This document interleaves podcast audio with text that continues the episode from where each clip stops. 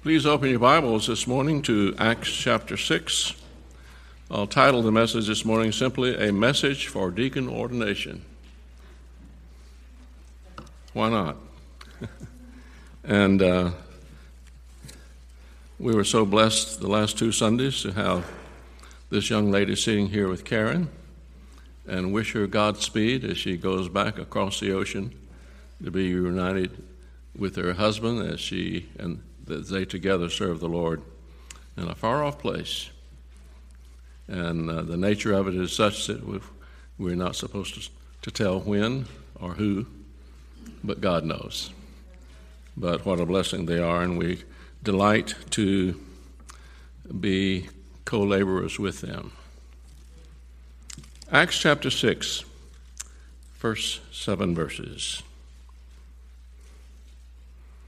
And in those days, when the number of disciples was multiplied, there arose a murmuring of the Grecians against the Hebrews because their widows were neglected in the daily ministration. Then the twelve called the multitude of the disciples unto them and said, It is not reason that we should leave the word of God and serve tables. Wherefore, brethren, look you out among you seven men of honest report, full of the Holy Ghost and wisdom, whom we may appoint over this business. But we will give ourselves continually to prayer and to the ministry of the word. And the saying pleased the whole multitude, and they chose Stephen and uh, some others with some funny names, and uh, whom they set before them, before the apostles. And when they had prayed, and they laid their hands on them, and the word of God was increased, and the number of the disciples multiplied in Jerusalem greatly, and a great company of the priests were obedient to the faith. Father, we bless you for the amazing unveiling of your will and your ways, even from that day until now. We thank you for the high calling of God to be servants of our Lord and Savior Jesus Christ. We thank you that Jesus came and is the ultimate model of what it means to serve. He came not to be served, but to serve. And we bless you for the serving ministry of the Holy Spirit to quicken our minds and hearts to get understanding and revelation and life transformation because of looking into your word today. And we just give thanks for the blessing of this time uh, for your honor and glory. For it's in Jesus' name that we pray. Amen. So we're going to uh, use this text as a context or as a setting for the ordaining of Mark Hendrickson to serve as a deacon. We're going to start with a few reminders of how Jesus builds his church. And um, as we're setting the stage for all that, I want to ask that Mark, who's being ordained, come and sit on the front pew here, and our deacons come, and we're going to move you two ladies back up here, and deacons find your way up here and sit. Uh, you can either sit on either side of Mark, or you can sit on the next pew, and then the, the elders will sit where Cindy is sitting. So if you're an elder, come and sit there. I want us to be reminded of some basics. Some of you, we're in our home group, we're, we're looking at 16 aspects of a New Testament church. And some of the concepts of that will come from, will be set forth in some of the beginning here. First of all, the word ordaining and ordination itself, it basically means to appoint. And so even though the Greek word for deacon, surprisingly, is not found in Acts chapter 6, nor anywhere else in the book of Acts. These men in Acts chapter 6 were clearly doing a deacon type work. For what purpose? Well, there were just everyday, mundane needs in the body of Christ there at the church in Jerusalem.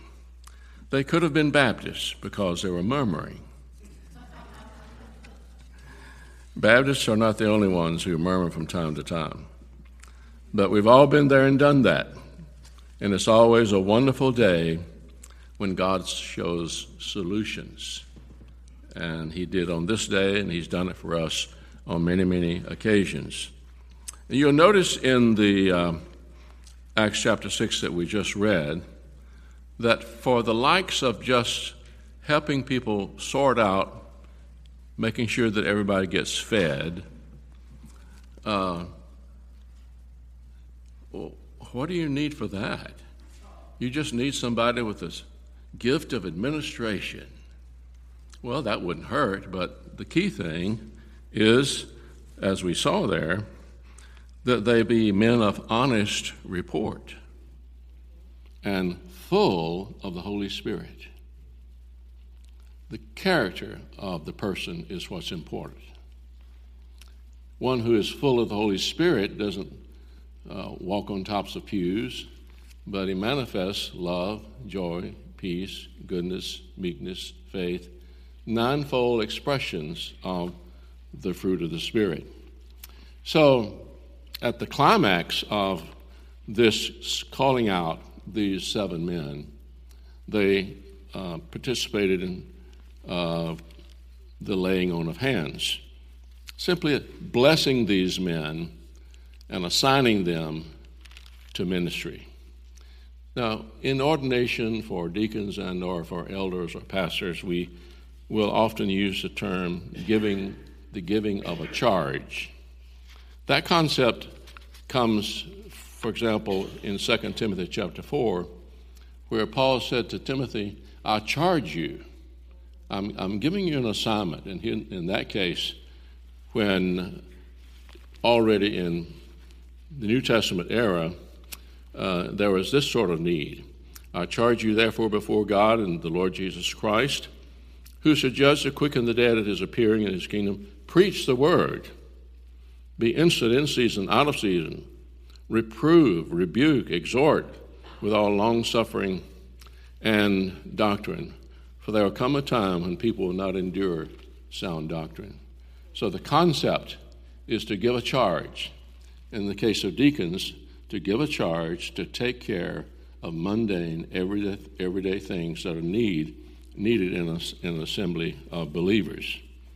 So we will uh, go through that at the conclusion of the sermon in just a few minutes.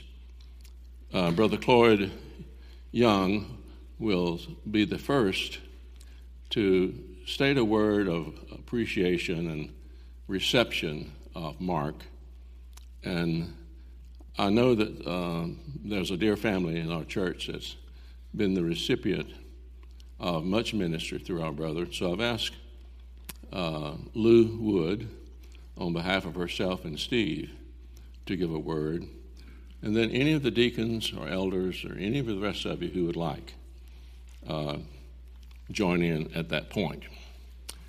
Um, at that point, then Jaden will give a specific charge to Mark, and then we'll put this chair where he's facing the audience and leave some space between there and the deacons and elders will come by for the laying on of hands.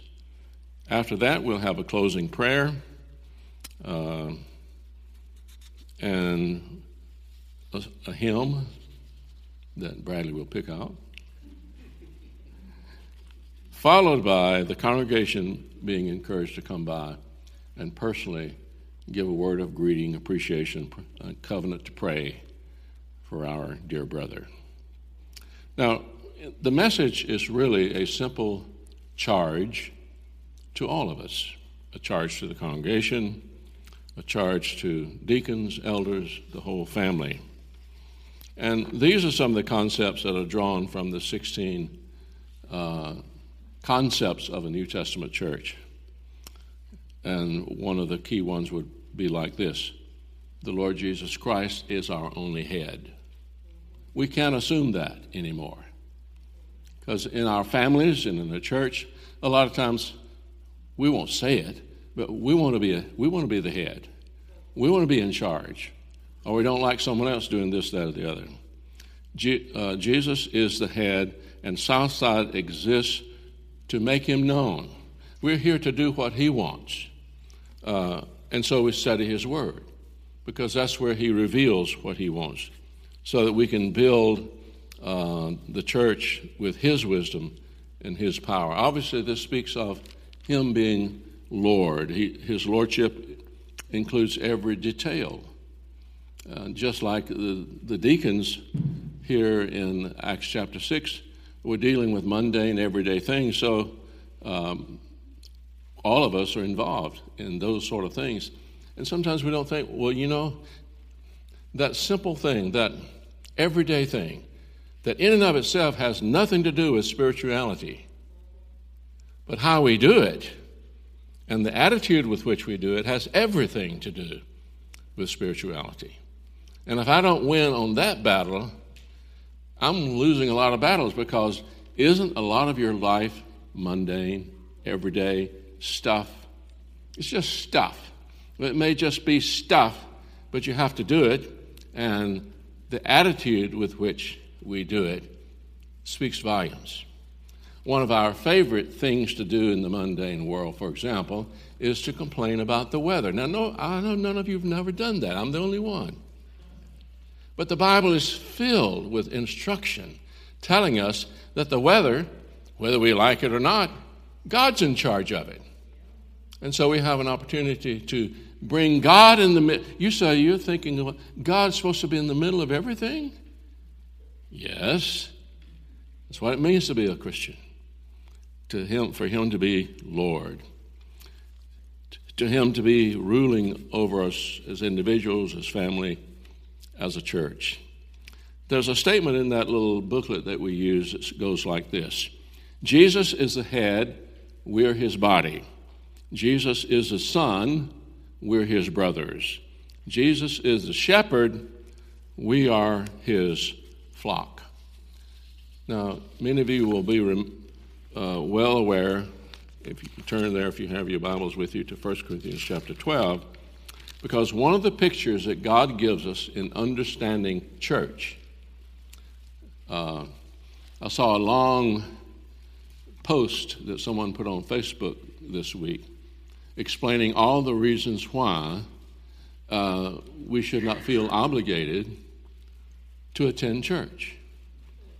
And pointing out all the bad things that people do at church. Well, yeah, a lot of bad things may happen, uh, a lot of wrong may be done, but since when does one wrong give us the right to disregard what God says on another point? And so, uh, the church is a body. And so in 1 Corinthians chapter 12, we'll start with verse 12. And the body is one. These, there are a number of letters in the New Testament written to local churches.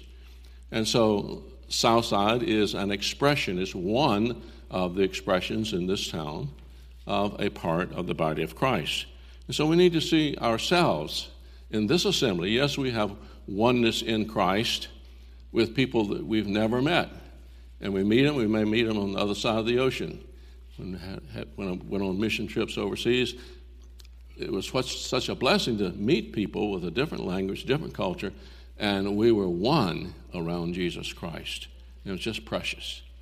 So, but no less precious to look at each other and to not see their quirks, uh, but to see this is my brother, this is my sister.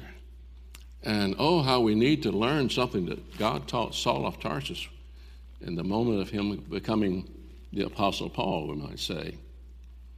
Saul of Tarsus had been beating up on Christians, having them put in prison, having them, some of them killed. And Jesus said to Saul of Tarsus, It's hard for you to kick against the pricks. Um, why are you persecuting me? Well, Jesus is now in heaven. Saul is on earth. Saul on earth is persecuting Jesus. How? By the way he's treating the body of Christ. When you or I say or do bad things or have bad attitudes toward another Christian, that is exactly how we are treating Jesus. Nothing more, nothing less. We may have just sung to the high heavens, we may have preached the greatest sermon we've ever preached, but the way I treat my wife, the way I treat my brothers and sisters in Christ, reveals the real spiritual temperature in my Christian walk. The way I treat others is the way I'm treating Jesus. Saul, Saul, why are you persecuting me? So, in this chapter, which is a wonderful chapter, it goes on talking about the church being a body and how that we are baptized by the Spirit of God into the body of Christ. And the hand can't say to the foot, I don't need you, and so forth and so on. Here's a picture that we can all grasp. Uh, every one of you, um, I've noticed just in come standing here before you, your whole body came this morning.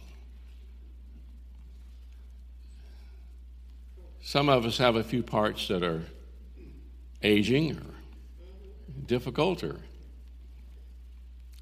my hair blew away in the wind or somewhere.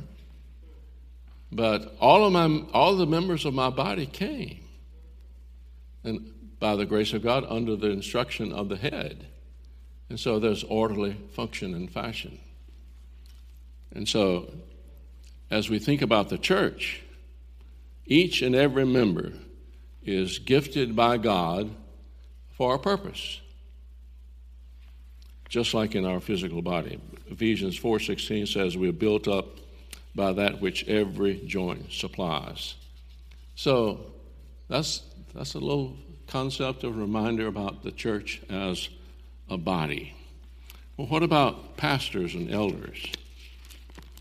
And so I'm going to use uh, some other translations to help us here as we turn to 1 Peter chapter 5 and the first four verses. 1 Peter chapter 5, the first four verses. The elders which are among you I exhort, who am also an elder. Peter is, was an apostle, also served as an elder and a witness of the sufferings of Christ, and also a partaker of the glory that shall be revealed. Feed the flock. That's the word for pastor. Over which, uh, oh, oh, feed, feed the flock which is among you, taking the oversight thereof, not by constraint, but willingly. This interesting point here. In verse 1, the Greek word is uh, pre- this is the word from which we get the word uh, presbyterian, or we get the word elder. And poimen is the word for feed the flock. It's where we get the word shepherd or pastor. And then taking the oversight thereof, episkopos, bishop. Uh, in culture today, bishop is, he's up here, the elders are here, the congregation is here. In God's economy, we're all brothers and sisters. And these concepts of elder, pastor, bishop, that does not speak of a title or of a hierarchy, but it speaks of the responsibility, the duty, what we're to be about. And uh, the Bible is so very plain on all of this. And it's needful for us to, to be reminded. And he goes on to talk about being subject one to another and clothed with humility. And so we're to function, especially to elders, pastors, we are to be clothed with humility. Uh, we're to love and serve one another in a Christ like manner. Someone has put it this way that we, we pastors and elders serve as like player coaches. Uh, you're a player, you're on the field, and also a coach, modeling and equipping the saints for ministry that the whole body might be built up. Especially as we read some in 2 Timothy 4 uh, earlier, elders are to be faithful with the word. We're living in times just like Paul faced and Timothy faced when people do not want to hear the word, do not want to endure the word, they want something else. And uh, one of the brothers was witnessing to somebody who has a different religious background, and they just said, I don't believe in Jesus. Well, if you run into somebody who doesn't believe in Jesus, that's okay, but you believe in Jesus. And Jesus is who he is, regardless of what somebody else believes. So humbly and boldly continue to raise the flag that there's no other name under heaven given among men whereby we can be saved, save the name of Jesus. Now, so think about the body, I mean, we're focused specifically this morning to deacons, uh, whereas elders and pastors are called to oversee, to rule, to teach, to rebuke, to exhort. Deacons are appointed as servants in the church, ordained for ministry. And uh, then the church itself, uh, they function in the church. And one of the best definitions I ever heard of the word deacon is a servant who, in, the, in his haste to do his master's bidding, kicks up dust. No hesitancy, God speaks, and that should be the attitude of every one of us. Uh, you say, well, what about deaconesses? Uh, we don't believe in deaconesses. Well, you need to believe in deaconesses. In churches where deacons have governing authority, there's a problem. The, the New Testament concept of deacon or deaconess has nothing to do with, with authority, it has to do with servanthood. Phoebe, in the book of Romans, uh, Paul said, Receive her. And she's there, at least in some translations, put the word as it literally is, as a deaconess.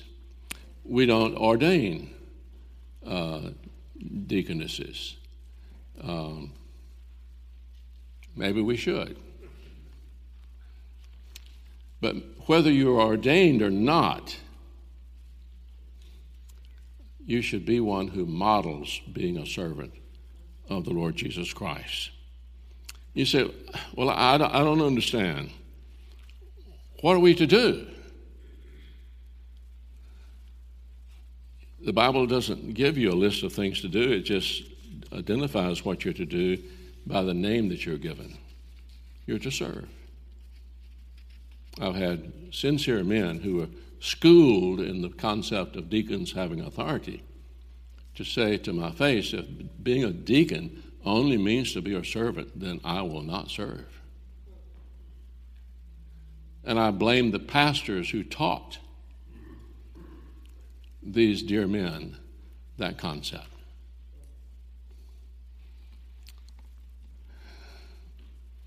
Praise be to God for servants of the king who, in their haste to do his bidding, they kick up dust with their diligence. I commend the deacons in our fellowship and many in our fellowship who don't have the title for being servants. And you demonstrated uh, beautifully just a few weeks ago during the experience of taking care of the memorial service for Brother Jack. He himself was a model of such. Uh, in the care of this building. See, it's not just physical things, but it's, there, there are many heart issues that are being dealt with as we minister to people. And I rejoice and commend our deacons for this. Uh, again, so far as the congregation, how are we to function? Not by being lorded over now, we are to submit to one another in the fear of God, but there's no place for lording over. the church is not to be governed by majority rule. Aren't we supposed to be democratic? There's no place in Scripture where we're, the New Testament church is uh, pushed forward or makes decisions by majority rule. Have you ever noticed in history and in the Bible when, how often the majority were wrong? We have 12 men who've gone and spied out the land. 10 say, Yeah, there's good stuff over there, and all this is good, but there are these giants. We can't do this. And two men said, Oh, but we can because God will go with us. And t- they went with the majority. Now, minority is not always right, majority is not always right. But we are to function by seeking to know how the Holy Spirit is leading, how the Word of God is directing us, how the head of the church is directing us. And so, when we have humble hearts, then God will work through the congregation, through the pastors, through the deacons, through the congregation, and there will be actions and decisions which, as Acts 6 5 says, please the whole multitude. So, the church being led by Holy Spirit filled servant leaders in cooperation with spirit filled people, the result is a beautiful harmony whereby we make decisions and we can say with these early apostles, it seemed good to us and the Holy Spirit. That's what we're looking for. And that's why we often have instead of voting on something, we will have an open forum, as we call it, if it's something that we need to do that with. We've carried out church discipline. Uh, we've made some pretty serious decisions. Uh, some of the everyday or monthly decisions, the deacons and elders just deal with it there together, and if it's something that needs to be announced, we announce it. And but sometimes there's something that needs to be brought before the whole church, and we'll send out something about it. And we'll have an open forum, and, and who knows to whom God may give the wisdom. I still remember uh, after a, a good spirited deacon elders meeting, we had been given the opportunity to pay $1,200, $2,500 for a newer organ. Now, the, the one that we had, you can no longer get parts for. It landed in Sumner County right after the water came down when Noah got off the boat. It was almost that old. And so some friends we met told us about this organ that they had inherited they didn't need. So we all thought it was a good idea. And after the meeting, two ladies came up and said, Did we do the right thing? I said, I don't know. Said, Well, what, what does the organist think about it? I, I don't know. Now, I know that we've gone and we've looked at new organs. In those days, the new one, this one right here, was $11,000. We didn't have $11,000. So we didn't give it serious consideration. And these two ladies said, Well, can we come back next week and talk about this some more and let the organist just share with us her what she thinks about it? We can't do that. We've already decided. The deacons have decided. The elders have decided. No, no, no, no, no. Here are some sincere people in the church who have a valid concern. They're not making a demand. They're saying, why don't we look at this? And it's not, not to lift her up, but she had the vision. We didn't have the vision. We were just thinking dollars and cents.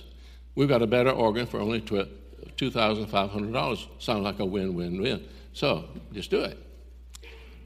When Cindy got through making the presentation about what could be done through this organ, there was not a dissenting vote. And we didn't, we didn't really vote, but there was just a consensus over the whole congregation. And as the communication went back and forth, the only stipulation was that we have to have the money before we buy it. If the Lord provides the money, we do it. And it was pretty short order, we had the money.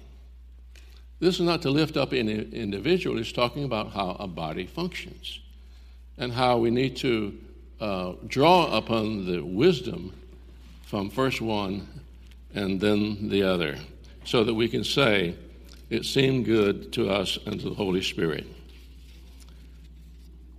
Concluding this section with the function of the church. We go directly to the scripture. We're to teach or disciple and to go into all the world and preach the gospel to every creature.